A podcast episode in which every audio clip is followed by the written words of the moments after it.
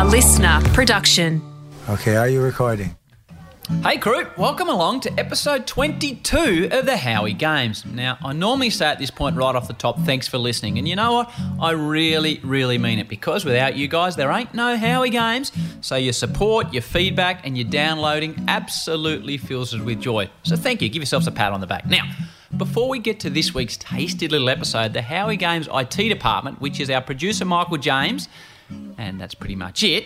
Anyway, old MJ has built us a website. He's dragging us into the 21st century. It's got all the back catalogue of episodes on there. It's got videos, news stories, links, photos, and more importantly, has easy links to download the show no matter what type of device you're rocking. So check it out, howiegames.com. howiegames.com. Beauty. Now, this week, our Big Bash special continues with arguably the biggest star in the whole operation, a man that I've got to say fascinates me.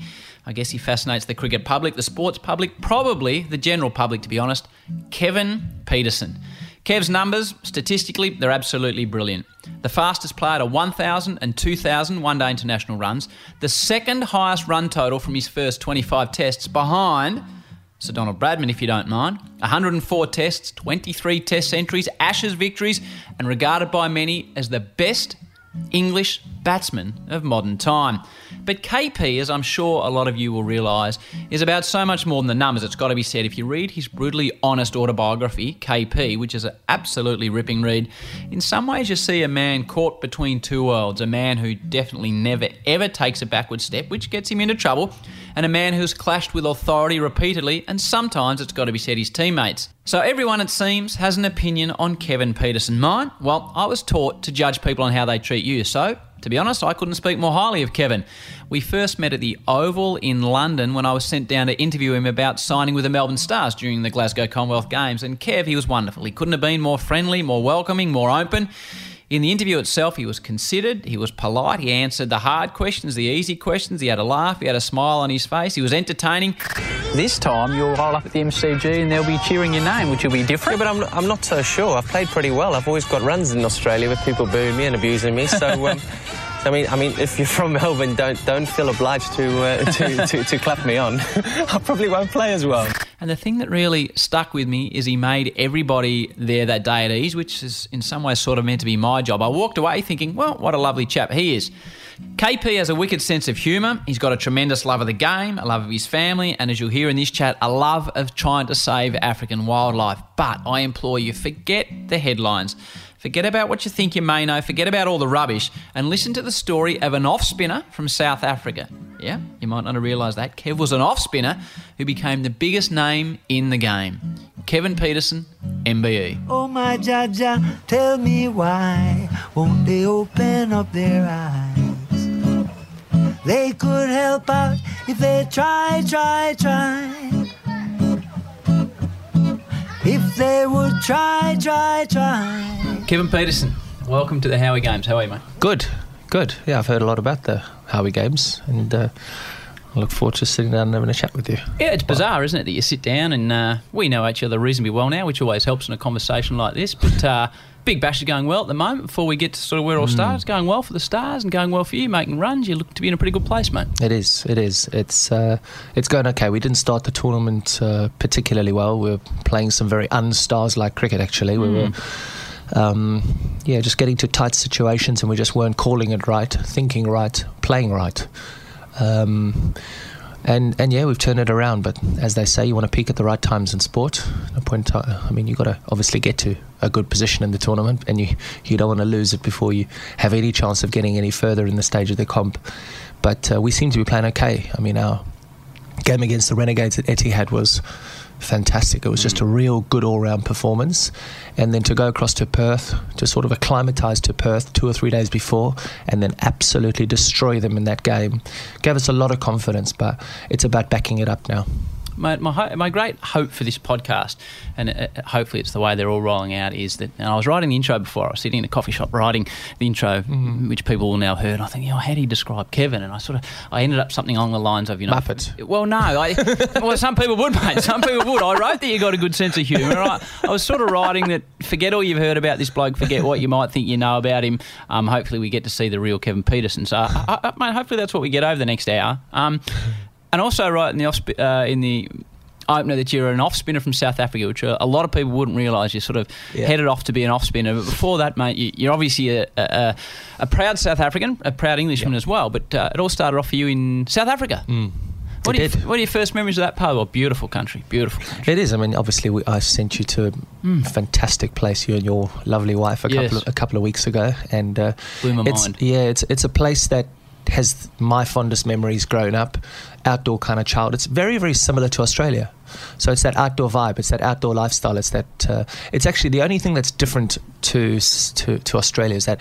There's a walking culture here in Australia where you walk the high streets and you shop on the high streets and you do that, whereas um, it's more shopping centre driven in South Africa. So you are outdoors. The weather's very, very similar. Uh, it's the southern hemisphere. You get the hot summers, the coolish winters. Although in Durban, um, our winters are pretty much uh, uh, on par with, with a lot of people's summers because it's it's it's uh, it's tropical and it's just a very, very, very beautiful place in the winter. Um, so the outdoor sort of lifestyle is is very reminiscent of, of an Aussie lifestyle. Um, and it's also the, the, the same sort of personalities that you get here in the Southern Hemisphere. Straight talking, straight shooters. If you like someone, you like someone. If you don't, you don't. Um, and so, yeah, my my fondest memories are definitely um, having the wonderful upbringing of of the outdoor lifestyle in South Africa. Three brothers, um, unbelievable mum and dad who who travelled and and did everything for the kids. And being a father of two now, you know, all you want to do is give your kids the best opportunities in life. You do. Um, the the education, um, give them sort of everything that they want and everything that they need because you want to be the best parent. Sometimes you probably give them a bit too much. I know my little lad probably gets a bit too much, but it's it's the nature of the beast. It's hard not Um, to spoil them, isn't it? it, it is hard, especially with me traveling as much as I travel. Um, it's incredibly hard. You're, al- I was always, I'm always in an airport, and I always bring him something back from the airport. So you have a look at this winter, the number of international flights I've done, or or fly. I mean, it, it's ridiculous. So every time I'm in an airport, I'll always get him something and bring it back to the house. So I mean, Teddy's. I've just got a, a little kid gave me a little baby rhino yesterday, so I showed him that on Facetime, and he's buzzing for a little rhino to come home. Probably saved me uh, twenty bucks too at the airport, which is great. And when you walk in the door, is it one quick hug and Dad? Did you buy me any presents? Oh, before I get in, what did you get me? What did you get me? Um, so I make a point of hugging him and then saying, um, "Yeah, I've got you something." But he always knows that I've got him something, and it's it's cool. It's it's it is what it is. It's it's hard when you. It's actually hard on Jess because she's the one who really has to discipline the kids, and is it's hard. wife. Yeah, it's hard for.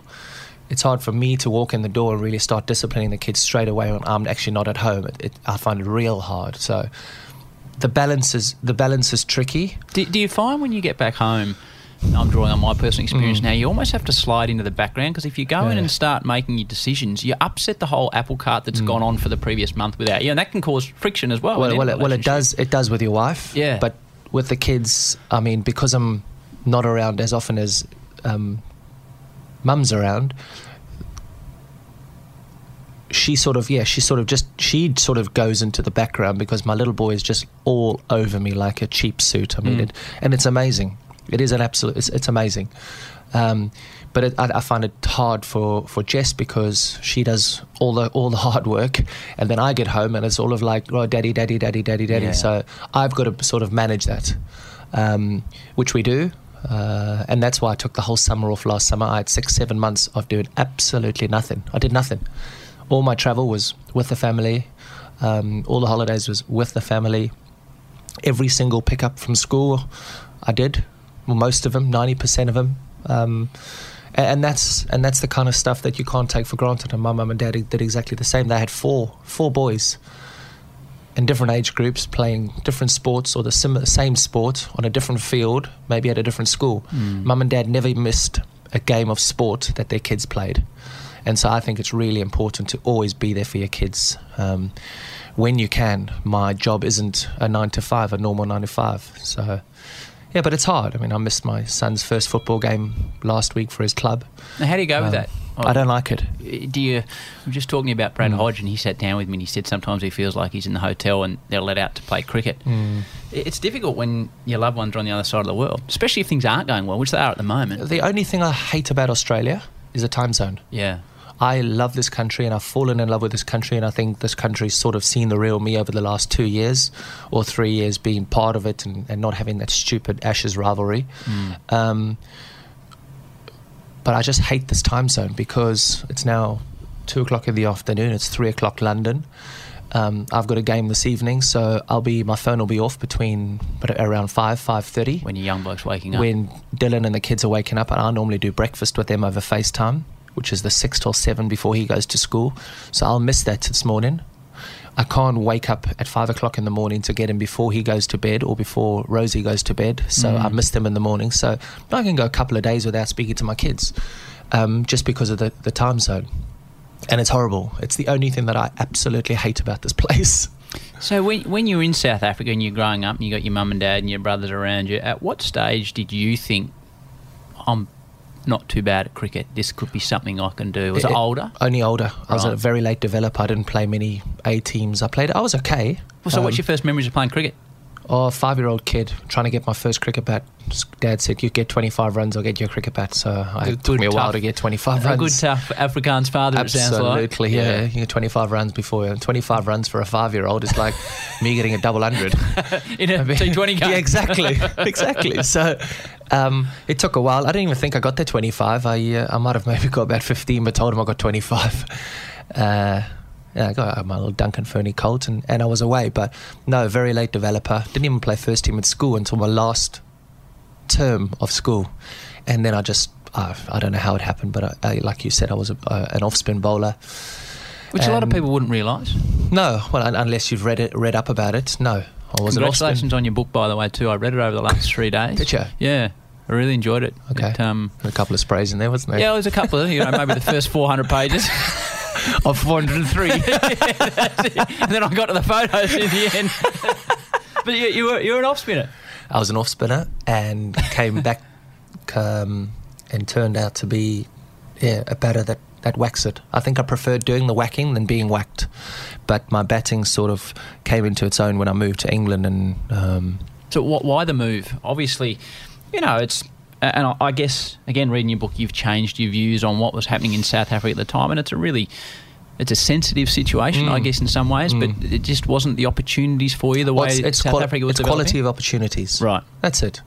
And I didn't see the opportunities presented to me as ones that where I thought, I really want to give this a run. And I totally understand transformation and I get it and it's it's fine.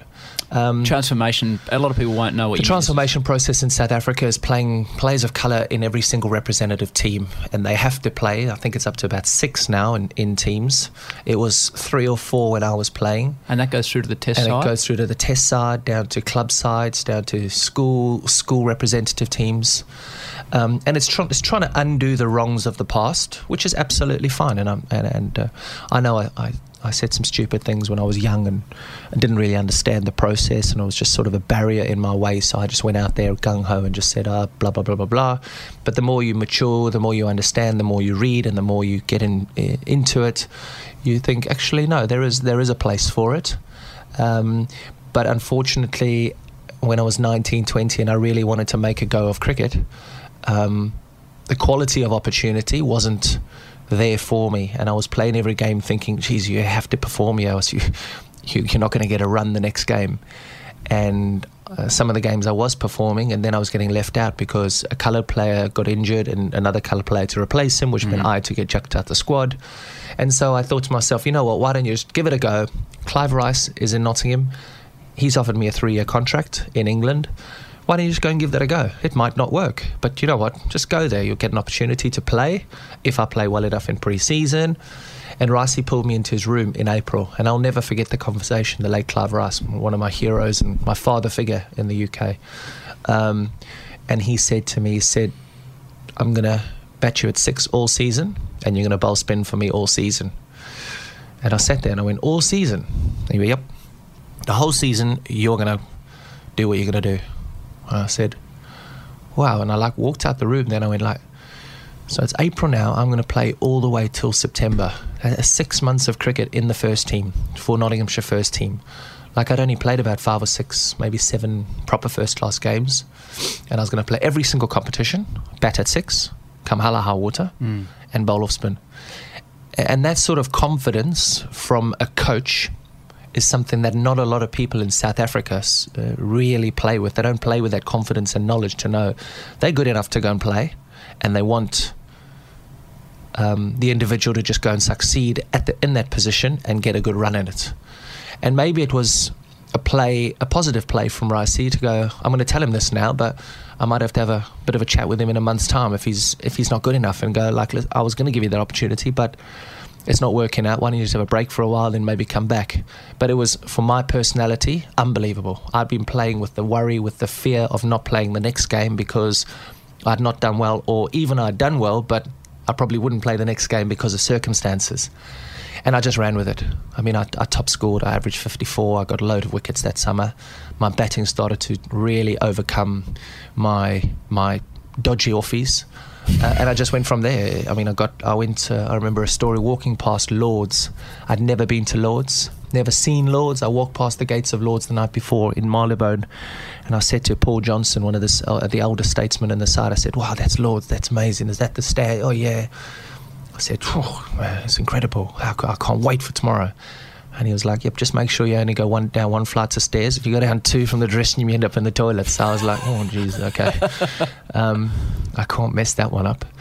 And I mean, yeah, my first outing at Lords, day one, I think it was day one or day two, I got 170, 160, and that was my first outing. And that's when like confidence levels really started to go and go and go. And people talk about confidence, they talk about arrogance, they talk about ego. I think you have to be confident in your own ability in order to be successful at the top of your game.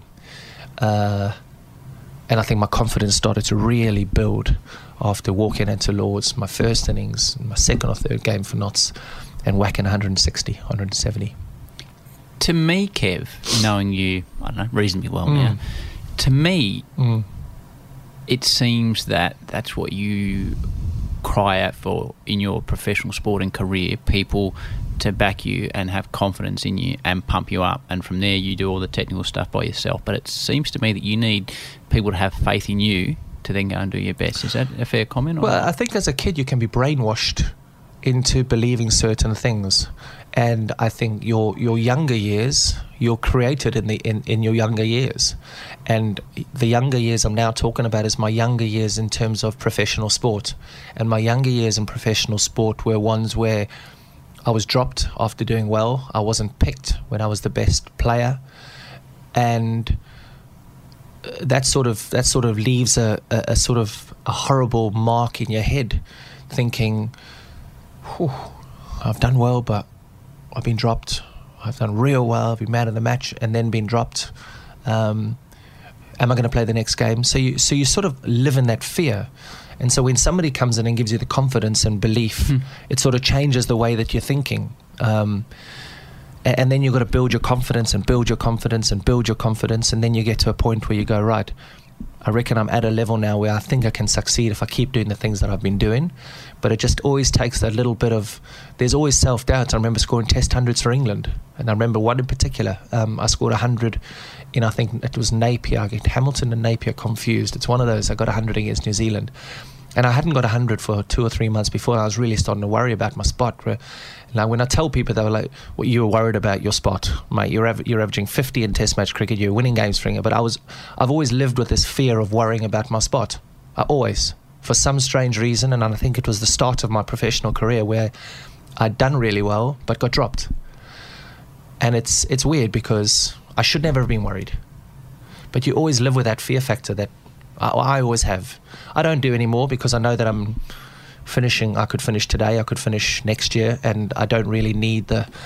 I've had a. I've been lucky enough to have a really wonderful career. But mate, people are going to say you're worried about your spot. That's yeah. completely how different. How do you look on the field? Which is what the point of what yeah. we're doing. And the, the thing mm. that really amazed me of everything you wrote about. I don't worry book, anymore. no, no, I, I, know that, and it, what a wonderful way to live your life. Not yeah, worrying about things. It is now, yeah. The thing that blew my mind was the way you could get to the middle of a wicket, regardless of what you'd done in the prior innings, and just by the way you picked up the bat. Yeah. Whether you felt like today it's my day or it's not my day, and yeah. if it wasn't, you, you you couldn't Hopeless. get yourself out of it. Hopeless. How's that happen, mate? I, I, don't know. It was something I was actually working on with a with a with a psychologist. This is when you're possibly the best batsman in the world, and you, go yeah. out there and it doesn't feel I, mean, right. I remember a game your bat. speci- at, at uh, Lords, not Lords, against South Africa at the Oval in 2012 or whenever it was. I'd batted in the first innings and I was hitting everything, and then I got a bumper and I gloved it to the keeper. De Villiers caught me uh, off Kallis, and I was batting beautifully, beautifully. I just scored 150 or 200 or even 250 in a, in a in a Surrey versus Lancashire game leading into the Test series. So everything was hunky dory. It was I'm batting beautifully, and I walked out to bat in the second innings. And I swear to you now, M- Morne Morkel was at the top of his mark, and I took my guard and I, and I was holding my bat in my hand, and I just thought, I'll be, I'll get out every single ball here. I am in the worst possible sp- head space, a technical space that I could possibly be in. It was just me and my stance picking my bat up, going, I got no chance. And I, and I nicked Morkel to slip. Kallis dropped me. A few balls later, he knocked me off, spun, off, off stump out the ground. I, ju- I was nowhere. And then a week later, I went to Headingley. I got 150. Walked out to bat going, I, I could hit any ball I want here, wherever I want. It, it's so weird. Like I- power of the mind. But it's, yeah, it is the power of the mind. But it, it's so mental. Like, it's something that, and that's one of my biggest regrets not really playing long past the time when I was starting to work on that to try and turn that around. It's something that I really wanted to try and turn around that ability to walk out and feel atrocious but still get 100. I never did it. I could never do it. So you walk out to play your first game for England Yeah. in South Africa Yeah. in a one day.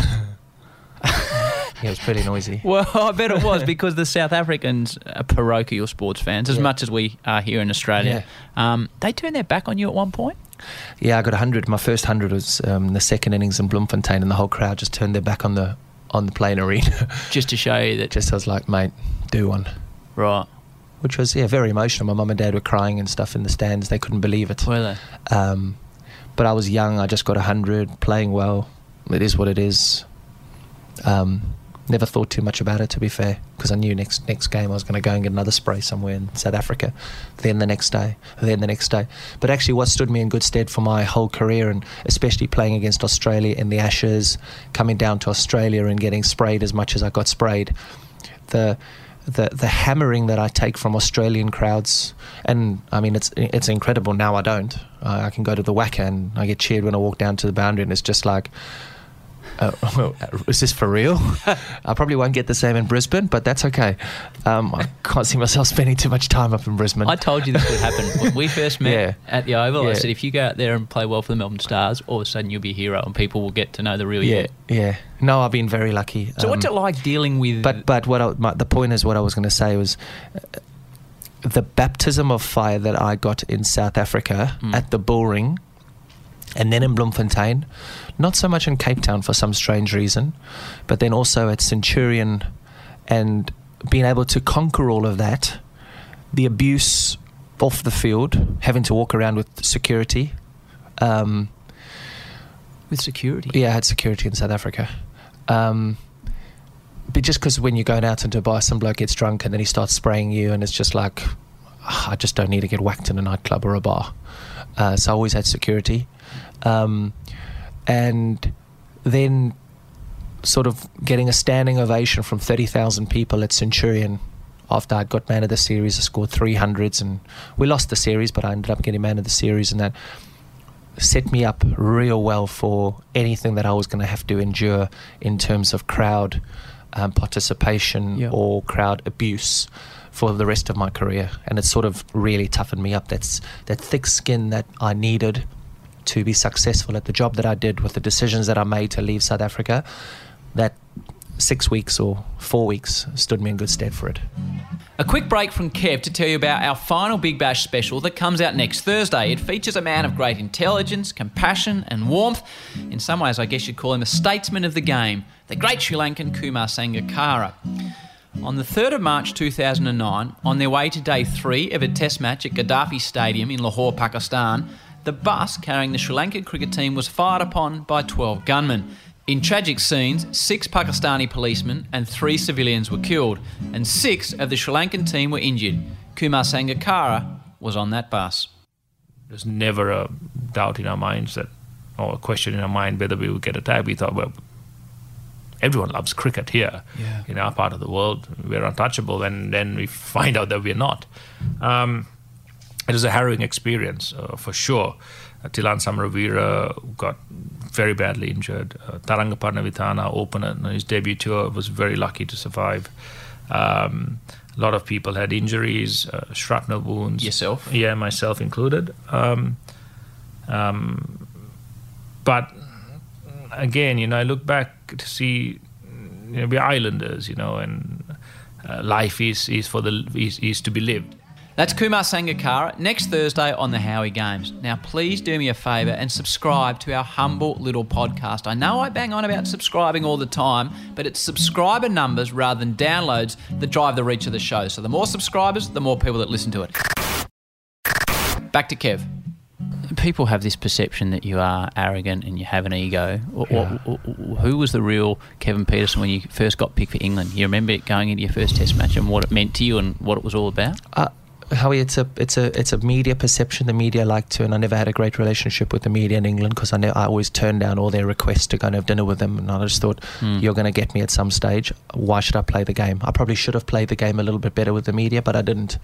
Uh, I, I did. I mean, one of the journalists, the one who's turned out to be uh, the, the bloke who's given me the most jip was a guy that I actually sat down and had dinner with and said something at a dinner, which turned out to be something that he printed in his newspaper the next day, which sort of started the downward spiral with the media because then I just turned myself off from the media. What do you print? I just printed something about running away from a tour. Okay. Um, Tevez, when Tevez ran away from, I think it was United or City Ah, yep, yep. and uh, I was in Barbados and I just lost the captaincy. Um, my wife was doing um, dancing on ice in England, and I just said in the middle of the tour, would it be possible if I could go? I said to the, can I go just just for a few days? I'm not going to play the tour game. Can I just? And it was just like a cold face no. And I just said, in a, just talking over dinner, I was like, oh man, I just, I, it was like a Tevez moment. I just fancy just running away for a few days just because Mm. of the pressure I was under. I had, I had journalists on me all day, every day. I would be running somewhere. It would be in the media the next day that I was running somewhere. I'd be on a beach somewhere, be in the media that I was on the beach somewhere. Would be, I was eating friggin' some sort of food in some restaurant. It would be in the media that I was doing that. I mean, the, the, the scope of pressure that was on me that then when I lost the captaincy, but they, I stayed in the team. I got 97 at, um, in Jamaica, and the next day the headline was "Dumb Slog Millionaire" because I'd just been bought for 1.5 million dollars in an auction. Um, Dumb slug millionaire. dumb slog millionaire. Um, so yeah, I- just I just had a horrendous battle um, with the media. I probably should have, I could have played the media better, but it's not my personality.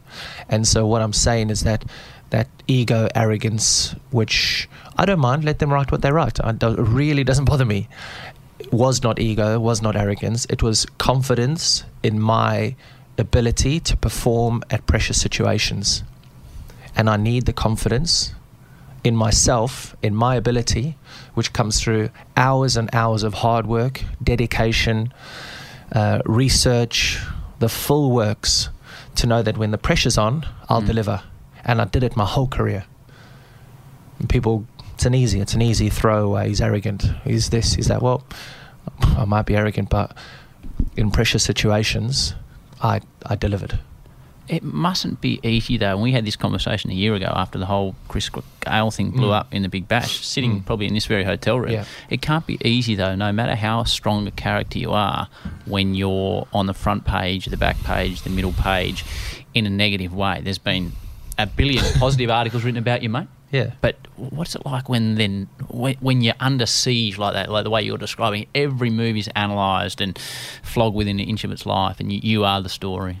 Um, I look at it as a tornado. You're in the you're in the in the windy section. Mm. You then get into the center, and it's it sort of cools down, and then he goes again, and then it's gone. And that's what I said to you last year when all that stuff blew up. I was like, mate, it'll Yeah. be gone. We sit here now a year on now, no one even remembers it, and that's how I look at it. It just actually doesn't bother me anymore. I've been through that much in my career that it really doesn't bother me. My mate had my mate over here. He's just immigrated to Australia. I haven't seen him for a long time, and he came and uh, and spent the night here in Melbourne with me the other night, and he was just like, "Geez, you, the, the skin that you must have had to, have, or you've had to have created to filter all the stuff that's happened to you in your career." And I just said, "Yeah," I said, "It is what it is." I, I I do not get perturbed at all. Like nothing bothers me. And maybe it's a really bad way to be. But actually, I've only got a few friends who I trust with everything. So my pool of people is my family and a few of my buddies, and that is it. I don't let anybody else in because if I let other people in and I start to give my time away to too many people, I've been burnt that many times that it's just a it's just a no go.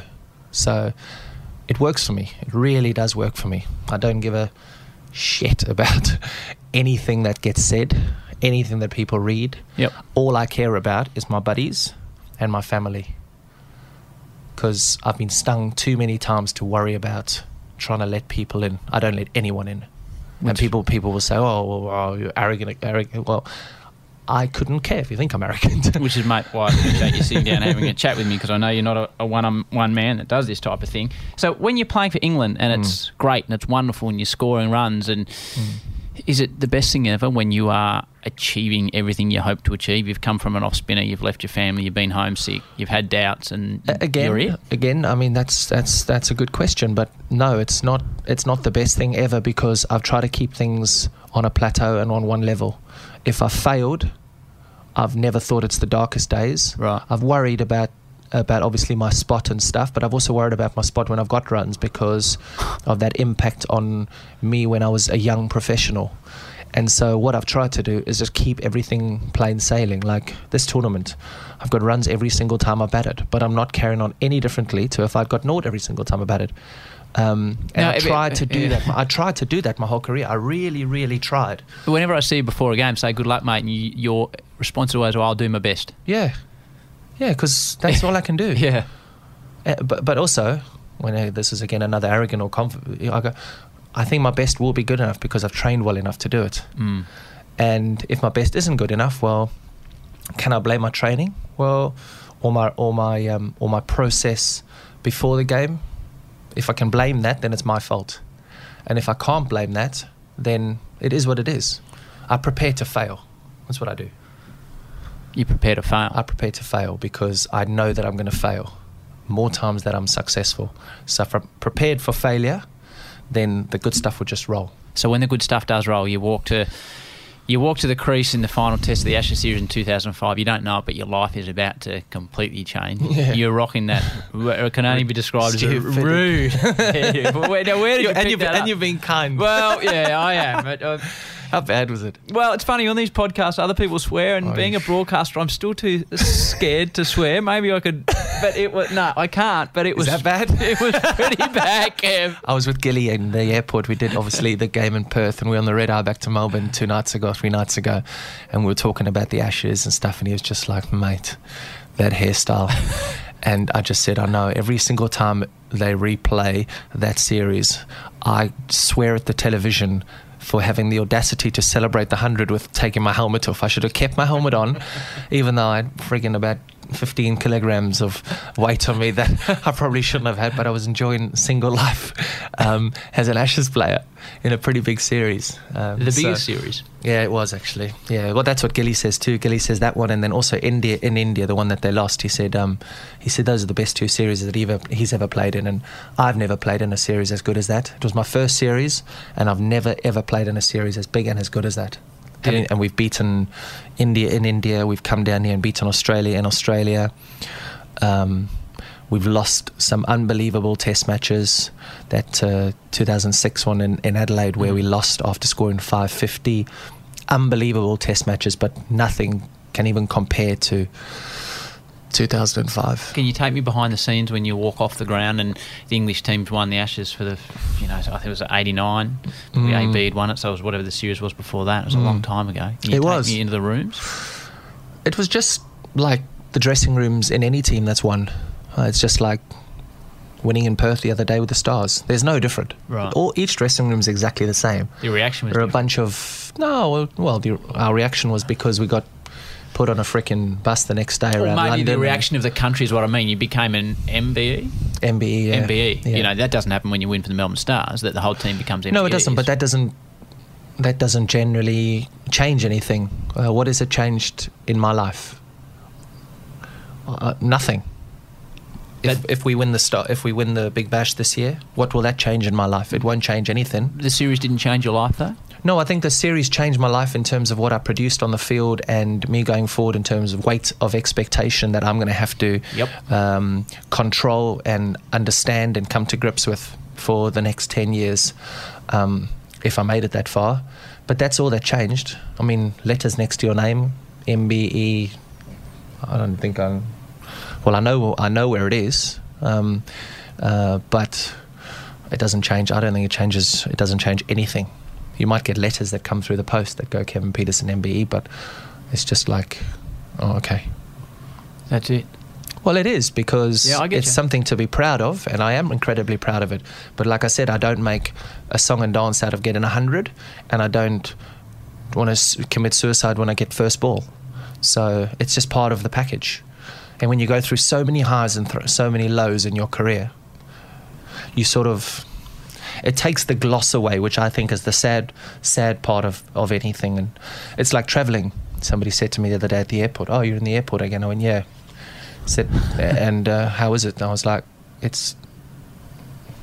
I, I, I, I was going to swear on. it's not very nice. No. And so I remember only getting on an airplane for the first time when I was 16 or 17. And now I fly 16 or 17 times in a couple of months.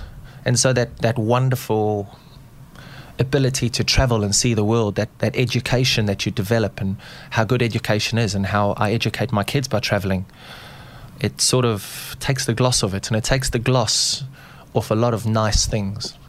A- a- and that's and that's probably the saddest saddest part about um, what some of us what some of us have to endure is the the real luxuries and amazing things in life. Sort of the gloss is taken off because you've had so many highs and you've been through pulled through so many lows too. Mm. What's been the biggest high on the on the cricket side of life? Oh, the, uh, you, you won't get anything further um, or anything better than 2005 Ashes. And that's a beautiful stroke with which to make a maiden test century.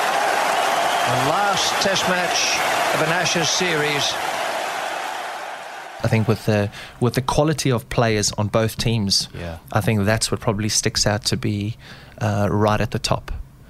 Uh, winning in India against India, yeah, but Tendulkar's on his way down. Um, Virender Sehwag didn't have a great series. Uh, so you compare that, then you have a look at uh, when we beat you guys here. Pup was playing badly. Punter wasn't playing fantastically well. Um, the bowlers got injured. Mitchell was spraying him everywhere. Um, and so you, you then take back to 2005. Well, Warnie was at his best With bat and ball. bat and ball. Pigeon, okay, tread on that ball, but he, and he missed a couple of test matches. But when he was playing, I mean, look at that first test match at Lords. He just knocked uh, the sails, the, the wind out of our sails. That bloody ball that he trod on. That bloody ball. I know, I know. I positioned it well, didn't I? yeah, you bloody did, you. South Nice African snake. Um, and then you got Gillespie again. Uh, Punter, that hundred that Punter scored at, uh, at at Old Trafford, that was probably one of the best hundreds that I've seen as an opposition player in my career. Back against the wall, and how Australia celebrated that draw at Old Trafford. Um, so it, it was the best players on show from both teams throughout the series. It's been nearly two decades since an England captain has had his hands around the little urn. The long wait is nearly over. Don't drop them. Straussy got a couple of hundreds. Vaughan got a brilliant hundred at uh, at Old Trafford. At Old Trafford, Trescothick. I mean, shame if Tres didn't get the the the, um, the anxiety and um, nerves for travel as much as he did. I think he would have been, goodness, a proper proper star. so if that's the high, it's Yeah. obviously the obvious question is the lows. Uh, the lows. Uh, losing the England captaincy, the way it was dealt with, really hurt me. I think that's the thing that really hurt me, uh, and then all the other stuff that came with it. And I mean, that was water for a duck's back compared to losing the captaincy. Because I actually enjoyed captaining. I didn't enjoy the politics, and I never got a fair crack at it with um, with the coach that we had. But also, I was a work in progress because I probably shouldn't have been given the captaincy. Uh, I was the only one playing all three forms of the game. Um, so yeah, it was a tough. It was a tough three or four months. That real tough. Uh, mate, this is not about raking over the coals of what Mhm. went wrong. There's only one negative thing I want to ask you about. Yeah. And there was a situation within England set up where there was a parody account Mm. uh, that was a parody of your of you. Yeah. And it was a, it was a Twitter account, and Yeah. uh, you, you wrote in your book, and it, Yeah. it really hit me that you ended up um, with Andy Flower, a man you obviously didn't get on with, in tears. Yeah. And when Rick cried on this podcast the other day, I was like. Geez, this is a bloke that hooks bounces at 150 kilometres an hour. He's Yeah. the toughest man I know, and he's crying. And to read that you were in tears in front of a bloke that you didn't have a good relationship probably gave me an indication that that must have been a reasonably tough period for you. Mm. It was. It was an unbelievably tough period because Can you explain the I background a- of what was going on? well, it was um, it was a it was a parody Twitter account that was being run from inside the dressing room. Inside the dressing room. Inside the dressing, yeah. So players were running it about me on a public forum um, for a month or so, and I got tipped off by a player who told me it was coming from the dressing room, and I knew that it was coming from the dressing room. And afterwards, I found out that it was coming from inside the dressing room. A couple of players had logins, and they were tweeting about it, and basically just crucifying me and my personality to the public. Um, and I got a big following. Um, and if it wasn't from inside the dressing room, it would have been fine. There's one at the moment, which is not KP24. And I actually find it incredibly funny um, because some of it's something that I, some things that I think, and and Which is scary. yeah, exactly. And uh, it's it's hilarious. Um, but it's not from inside the dressing room. It's just a punter having a laugh and Yeah. just basically spraying spraying people on my behalf, which it, it looks like it's from me, but it's it's just funny. But it's not inside the dressing room when your teammates are there hammering you. It's a lonely place to get to. When you know one of your good mates in the team hears something and comes up to me and pulls me aside and said, "Mate, that that parody account's coming from inside the dressing room," it sort of killed me because I was like, I go out there and I win games for England and I get England back in back in games. And at that time, that Headingley Test match, I got that 150 after finding all the stuff out, playing one of the greatest knocks that I think I ever played, just because of the emotional circumstances I was uh, presented with. Um, it just let me down. It was just like, I'm over these blokes.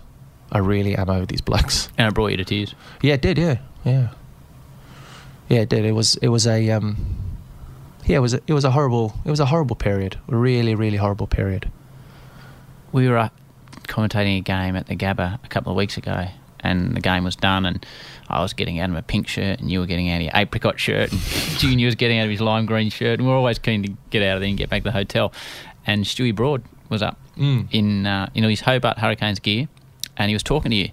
Um, and this is before I'd read your book, so I probably didn't understand the depth of the relationship. Mm. And I was about to say, "Come on, Kev, let's wind it up." And then I thought, "Oh, this looks like a pretty serious conversation." Um, and thought I'll just leave him to it, and I'll sit on my own, and wait for five or ten minutes. Um, and without, oh well, you were pretty touched by the fact you had a conversation, and maybe it was time to get on with life and Mm. let bygones be bygones would be the best way. well I do, and I don't let nonsense or the periphery get involved. Like I've said, it's my skin's thick enough now to just go. It is what it is, and I know that every single time a score runs, my social media feed will blow up. He's got to play for England again, or he's going to play for South Africa. Listen, I ain't playing for any of those. I have got the best life now. I play T20 cricket around the world. Um, I see my family a lot more than I would if I played for England. It ain't happening. I'm the happiest I have ever possibly been throughout my career. which is great. It's amazing. It's absolutely amazing, and people can probably see that in the way that I play, the way that I train, the way that I enjoy myself. Um, I have the best time. I really do have the best time. So there's no lying in bed when you can't sleep one night thinking, "Geez, I wish I'd had another crack for England." Or Not a chance. I was lucky enough to play one test match, let alone over 100 test matches.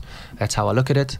Um, and I look at England now, they're in India playing one day internationals, and I just think, I'm in Melbourne, I've just had a coffee, I'm sitting with Howie now having a lovely chat. What a wonderful part of life you're in. it just cannot get any better. oh, I like to hear that. I like to hear that. Um, and I'm playing at the MCG this evening, Mm. and then I'll play there again on Friday. I'm going to commentate in Sydney tomorrow. With me? then, With yes, me? I'm With- with, you. with the Yeah. A team? Yes, You're rolling out the we're A in, team. We're in. We're in. Well, you're with the B team. Well, you're the A team. well, I try my best to make you blokes look good. Um, and then next week, hopefully, we'll get a semi final in Melbourne. And then if that goes well, you get a final. Then I'll go to London for a few days. I'll see my family. And then me and my son Um, I'm going to take my PA with me because my wife's in Australia, so she'll look after Dylan while I'm out and about. But I'll have my son with me for two weeks in Dubai, playing the PSL, and then I've been discussing a trip to South Africa on safari uh, because I'm building a beautiful house in the Kruger. Um, so I'm going to go there in March to go and have a look at levels of what level we want swimming pools and all those kinds of things. And then April I'm going to uh, hop in and out of India because I'm not going to play the IPL this year. I can't spend eight weeks away from my baby. And then I don't know what to do with the summer. I know I've sent a message to my wife this morning saying we need to discuss what I'm, what we're going to do in the summer. Am I going to play the Caribbean League? Do you want me to play a little bit in England so Dylan can come and watch Daddy play Mm. in in England? Um, and then we've got the Ashes next year. So, man, I I got a pretty cool life at That's the great. moment. Which is And and with all, but but you know what? With all the shit that I've been through throughout my career, and Mm. people go, "Oh, you're so lucky. Oh, you kissed, you kissed, uh, blah blah blah blah blah." I made a decision at 20 to leave my family, to leave every single friend that I had, to go to dive into the total unknown, to live in a house with somebody who worked at the club in probably one of the worst areas of Nottingham, with no friends, absolutely nothing, not known a single person apart from Ricey, to uh, basically turning my life around and making it, making and taking the best of an opportunity. So I, when people say that, say, "Oh, you're lucky you do that," I go, "Dude, I've made some tough calls in my career." Mm. I said I've also done some tough things on the training field where people have never seen me training the way that I've trained. And the, the the banks of the rivers and stairs and um, hills and stuff that I've run up by myself. The early mornings and the dark dark afternoons in, in England. No one's ever seen those training days that I've done to get myself to where I've wanted to get myself to, and so I just I just enjoy doing what I do now. Back to Kev in a sec. Now, myself and the Pickle and the Penguin, who are admittedly developing quite a following, well, we love all the feedback at markhoward03 on Twitter and Facebook. Please keep it coming, and you can email us with thoughts, suggestions, and just general happiness and good vibes at thehowiegames at hotmail.com. Last week on the show, we featured Kiwi Master Blaster Brendon McCullum. Baz, a lot of comments we've received about how people wish he was an Aussie, which I guess in some ways is the ultimate compliment. The fine country that is New Zealand are very lucky to have him. Brendon talked about all sorts of topics, including giving evidence in court about a former teammate, Chris Cairns. I didn't have to do it. Um, I think that's an important point. I didn't have to turn up at that court in London, but To give evidence. no, but I felt that I, So why did you? I, I felt I had a moral obligation, not just for the game or for international cricket, but for my family, for my kids. Um, that if you believe in something, um, that you've you've got to have, you got to be able to stand up, and no matter how tough it is, and how much you don't want to do it, you've got to be able to stand up and and actually, um, you know, stand up for what you believe in. Baz last week, Kumar next week, KP now. Epic. You mentioned a couple of things there. One was the IPL, the other was your wife, and your private life is your private life. Yeah. But, but Rick was describing when he first met Rianna. Can you tell us when you first met your Oh, it was beautiful a wife? blind. It was a blind date with her manager. Her manager set it all up. I A blind date. Yeah, I The said- King of England was going on blind dates. Absolutely. Oh, come on, Kev. Yeah, it was, mate. Come on. You see the hair that I had? Yeah, well, that's true. and hopefully it was a blind date for her sake if you rock that skunk. No, I didn't. I didn't. I didn't rock the skunk. Um, I didn't at all. And yeah, it was a blind date. I just said to her manager who was doing work on something with the side, I said, "You must have some pretty decent-looking ladies on your on your books who Mm. are single." And he said, "Oh, Jessica from Liberty X has just uh, become." So I said, "Well, come on," and it basically just went from there. Blind date at Zuma in London. Click from the start. and that was it. Yeah, done and dusted. We were married, I think, eighteen months. Or, I mean, I, yeah, I I got uh, I got my our marriage year wrong on my son's birth certificate, so I'm not very good at numbers. So what does she mean to you, your beautiful She's wife? good. She's great. She's understanding, and uh, I think with the life that I've led, having her have the career that she had before. She's a singer. Yeah, she's a singer. Yeah, so Liberty X. They're actually touring Australia and New Zealand now in February. Will you get me tickets? Um, do I want to get you tickets? Yeah. Um, Take, is it sort of what? I won't be there. What age group? You'll be in you'll be in Dubai, won't you? Won't be Yeah, doing anything for us. actually. yeah, exactly. Yeah, I think I will be in Dubai. The exactly. kids might be a bit young. yeah, kids are too young. Um, but her having that sort of public profile Mm. before and understanding what comes with a public profile, a lot more famous than than I was. Um, she she was able to understand the whole thing that went with it. So she's actually been the most unbelievable sounding board through all the stuff. I think I probably would have found it really hard if it was just sort of a girl next door and all of a sudden you're just splashed everywhere and we got paparazzi camping outside our house for days and uh, film crews there for goodness three four days and blokes uh, i mean it was absolute carnage on some occasions and so she was like "Yeah, whatever i've seen it before who cares What a beauty. What a lucky beauty. very lucky And a beautiful family as well. Yeah. Is that is that your greatest achievement to date? Uh, uh, there's nothing better than my family absolutely nothing better than my family Good man. and people people can see that by the way that I've never spread my family over any social media platforms, any magazines, because my family is my family. Dylan will and Rosie will have the opportunity when they're older to decide if they want to Mm. Pump themselves up by having all these stupid social media feeds, which actually is the thing that I really fear and worry about the most. And I, there's one thing in my life that keeps me awake at night occasionally. It's worrying about social media with kids and where social media is going to be in three, four, five years' time when Dylan is eight, nine, 10, 11. It's just like, it's something that really scares me Due to the negativity of due to the negative negativity and just what can happen on social media, the Facebooks and Instagrams and stuff. And and actually, it's the the main reason for me staying on these these platforms because it happens. I could sprayed most days on social media. Um, You do come back though. I do. I enjoy it when you Yeah. come back. Yes, I got I got a bloke nicely yesterday too. Did you now? Yeah. Um, and that's probably the main reason is because I want to keep on top of social media so that when my son starts to jump on social media platforms, I'm fully engaged as to know all the tricks of the trade on him so I can monitor because I'm just worried about social media. I'm scared of it. The other thing we were just talking about was the IPL. Yeah. You are and have been the best in the world at what you do for a period of time, so you deserve to get paid as much money as you possibly can. What's it like when you're sitting watching the IPL auction the first time it comes around and all of a sudden the numbers going into the millions? Luckily, I was asleep. I was in Jamaica and You slept through it. yeah, I was in the middle of a test match Right. and Jeez, I would have was still been tempted to log on. Oh, I reckon. really? Nah. I would have been.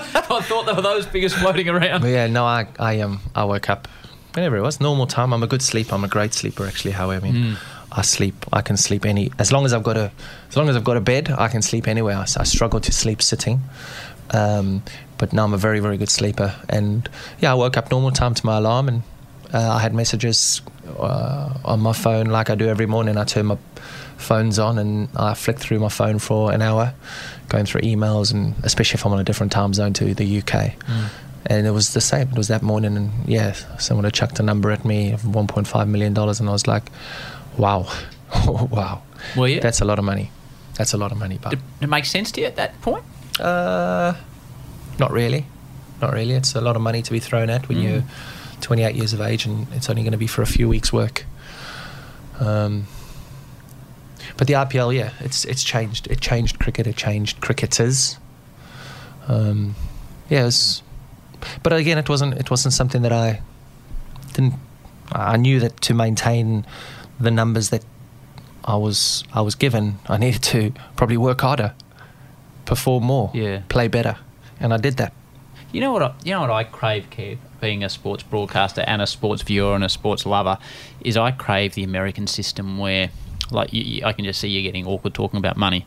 Um, and in Australia, we cut blokes down. You know, if they overcelebrate or whatever. I wish we had the American approach where Mm, it was so do I. me and Showtime, and I Yeah. get paid this, and I'm worth this, and I don't come off the ground saying, "Well, you know, the team was fantastic today." Yeah. I come off the ground and say, "I love my team, but geez, I was good today." I crave that as Yeah. a sports consumer. Yeah.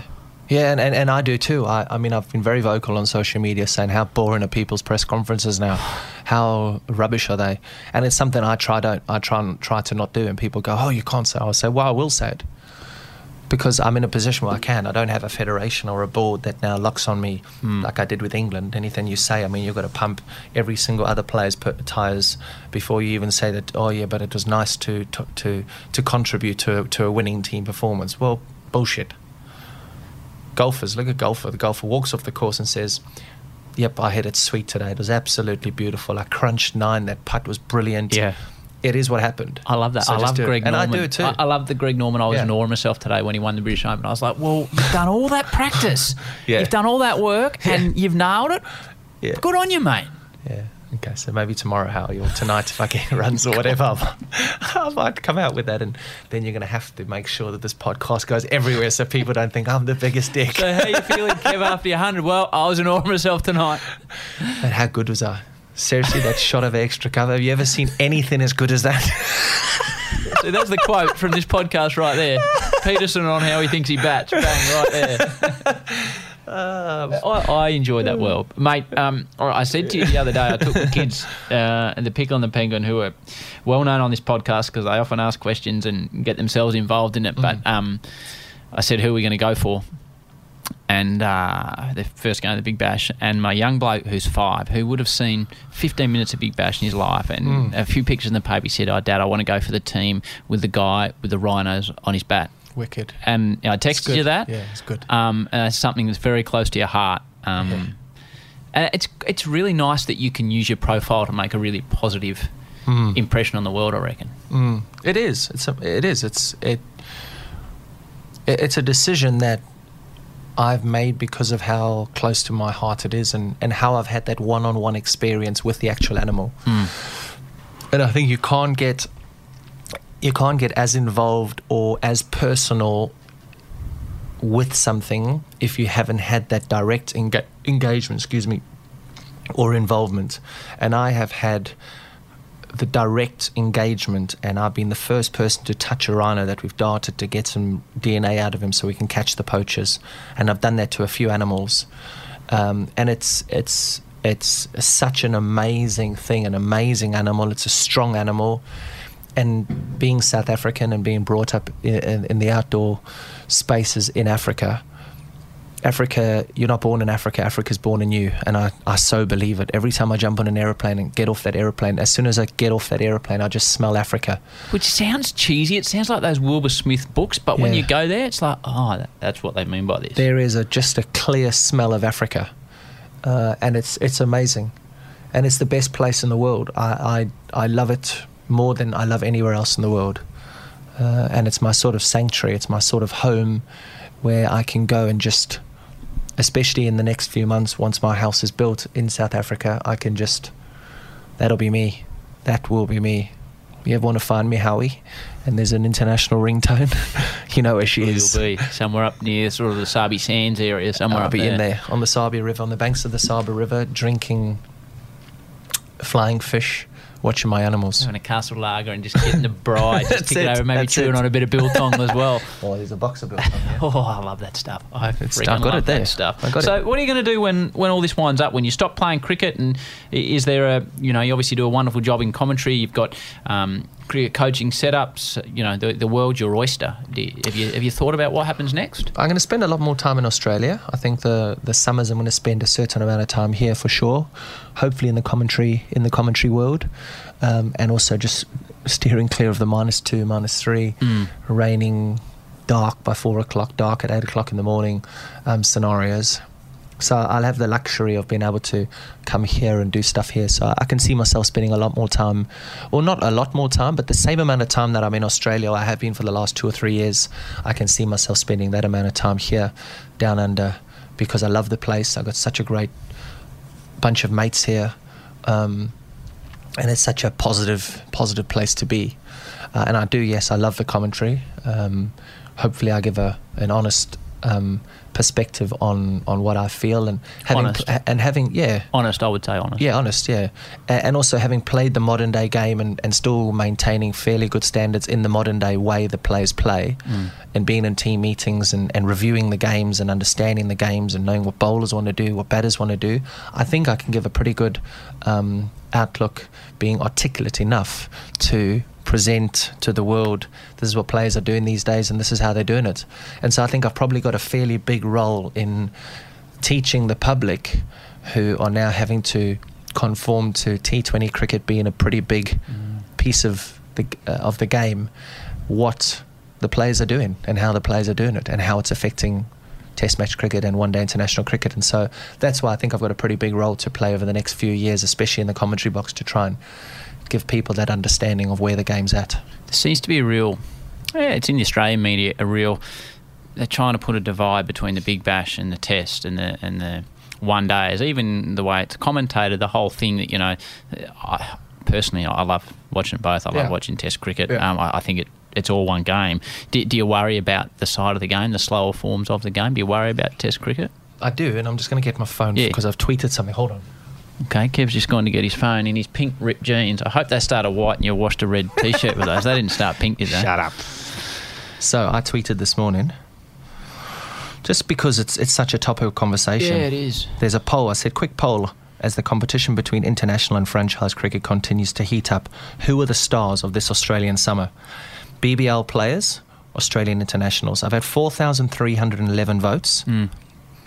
62% say BBL players Are the biggest stars? are the biggest stars of the summer. And so that's a worry. I just want because there's been so much chat about it. I wanted to. I, I want to figure out. I want. To, I want to know what people are doing because the ICC then has to look at this. Cricket Australia needs to look at this, and they need to go. You know what? This is what the public are saying. You need to now not compete with one day internationals one night, T20 the next night because there's a full house at last night's T20. There were 20,000 people at the Gabba for the mm. one day international, but a full house for the Gabba that we commentated on last week or two weeks ago. Yep. How do we sort that out? Let the Australians now play it. The board needs to understand, and the ICC needs to understand that T20 cricket is here to stay and it's it's it's going to happen come hell or high water unless you just ban T20 cricket full stop, which the, it'll be a huge outcry because it'll bring in a lot of money as the as the new television deals for T20 cricket, especially here for the Big Bash, are going to bring in. How do we do it? And when you have a look at that, you've got 4,300 people voting within three or four hours, and BBL's at 62%. There's an issue. I don't like it. I played 104 Test matches. I love Test match cricket. I'm on the T20 cir- uh, circuit now, and I love that as well. How do they fix it? The public cannot pay 150 to 180 dollars to go and watch a one-day international, when they can pay 20 bucks to go and watch a Big Bash game. There'll be 40,000 people on a Tuesday night tonight watching us, Hmm. with the Australian Open tennis happening next door. That's it. And so there is an issue. Don't compete.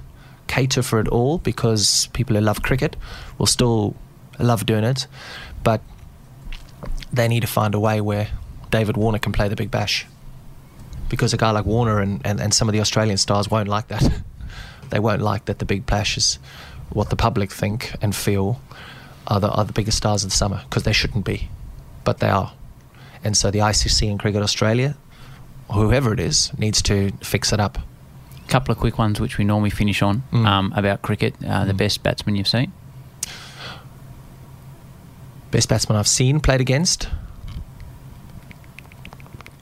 Oh, there's there's two. Yep. Um, Ponting, standing at gully watching him crunch short of a length through mid wicket, and Kallis, Kallis the greatest cricketer. How much did he love getting you out? Who? Kallis. yeah, yeah, he got me out a few times, but I also whacked the old man a few Oh, times too. Yeah, exactly. no doubt he's listening to. Howie Games. He comes to Howie Games, old Joe Kallis. A podcast. He couldn't spell podcast. Kallis. and, uh, and the best bowler you've seen? The best bowler I faced was Mohammad Asif. Right, Mohammad from Asif. Pakistan, the guy that got done for his match fixing and stuff. And Right. Probably not a bad thing because uh, he tormented a lot of batters. Just his ability to make a batsman feel like the ball was accelerating off the off the wicket in different directions. I thought you might have said Totally Mitch Johnson there. Nah, no, um, uh, Mohammad Asif for by a country mile. Yeah, he. If I, if I was in good form, he made sure I wasn't in good form a couple of weeks later after playing him. And if I wasn't in go- good form, I knew I wasn't in good form after playing him for a couple of weeks in the series.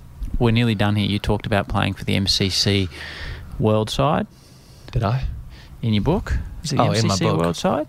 Yes, yes. It was the MCC's 200th anniversary, 100th anniversary or 200th anniversary. And you were talking about being in the change rooms with all these great players, Yeah. and then the thing the, the thing that really touched me in your book was when you said you, you sort of got home that night and you were chatting with your dad, who you Mm. said is a pretty. Uh, if people have been to South Africa, Afrikaans, pretty straight down the line, Yeah. not really emotional people, and Yeah. he sort of said, "Yeah, mate, you've done well. You've done well, son." Yeah, That was the best part of your book for me. yeah. It was, it was, it was, it was something. It was just a personal moment in in the kitchen at home, and he was like, "You've gone okay, haven't you? To have done that and to have achieved that and be selected for a game like that and share the dressing room with those kinds of guys. And it is, it's a, it's a pinch yourself moment because I even said to Luke Wright yesterday, and I had my mate who I said had, as he's immigrated to Perth, and he came and spent a night with me in Melbourne, and I took him to the MCG last night, first time he'd been to Melbourne, and he walked up those the ramp there, and he was just like, "Holy smokes!" and I know I was batting, well, I was playing with Luke Wright. Um, he was a backward point. I was at uh, at 45 on the offside, and I just walked up to him after a ball, and I just said, "Mate," I said, "How lucky are we?" There's 71,000 people here at the MCG, and we are. Who's that? Hold on. I'm sorry, just making sure. I always check my phone just No, in case right, it's mate. home.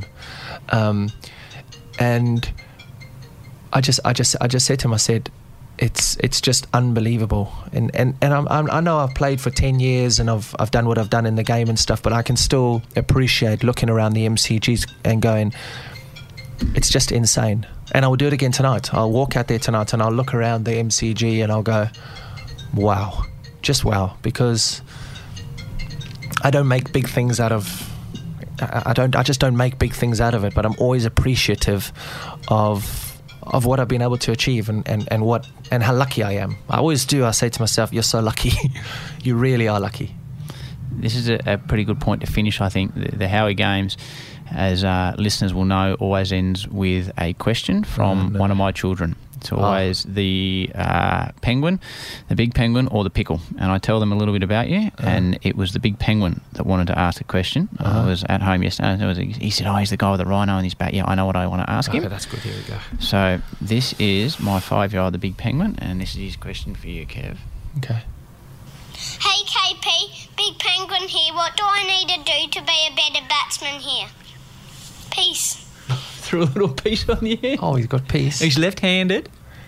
What does he need to do to be a better batsman? What advice do you have you know for what? For Or youngsters, for youngsters and little kids, hit that ball. Just whack it. Don't worry about technique. If you have a look at my technique, she ain't sharp. It's got a, I've got a solid base, but just hit the ball at that age. Just hit the ball. Just enjoy hitting the ball. Don't worry about elbows and knees and feet. Just whack the ball. It's all about enjoyment. It really, really is. Because at the end of the day, that's all we do. That's all I'll do tonight. And that's all I do, done my whole career, is just hit that ball. The enjoyment that you get out of hitting it is as good as anything. Just hit that ball. Don't worry about technique. That's good because the penguin doesn't have much technique at this point. But No. I'll let him know just to whack the ball. I don't have. I don't have much either. it's work for you. It's work for you. Well, if he goes down your path, all I'll say is do what he did, but maybe get a few less tats. Kev, mate, I really appreciate your time. You're off. You got to go and make some runs Yeah. tonight, hopefully, I'll and try. have some wins. And um, good on you, mate. Take it no easy. worries, Harvey. Good, Well man. done. KP, what a star. Thanks to Kev. Hope you all enjoyed the episode. Next week, same bat time, same bat channel, Kumar Sangakkara. Until next Thursday, peace and love. And we can do it if we try, try, try. If we try, try, try. We try, try, try.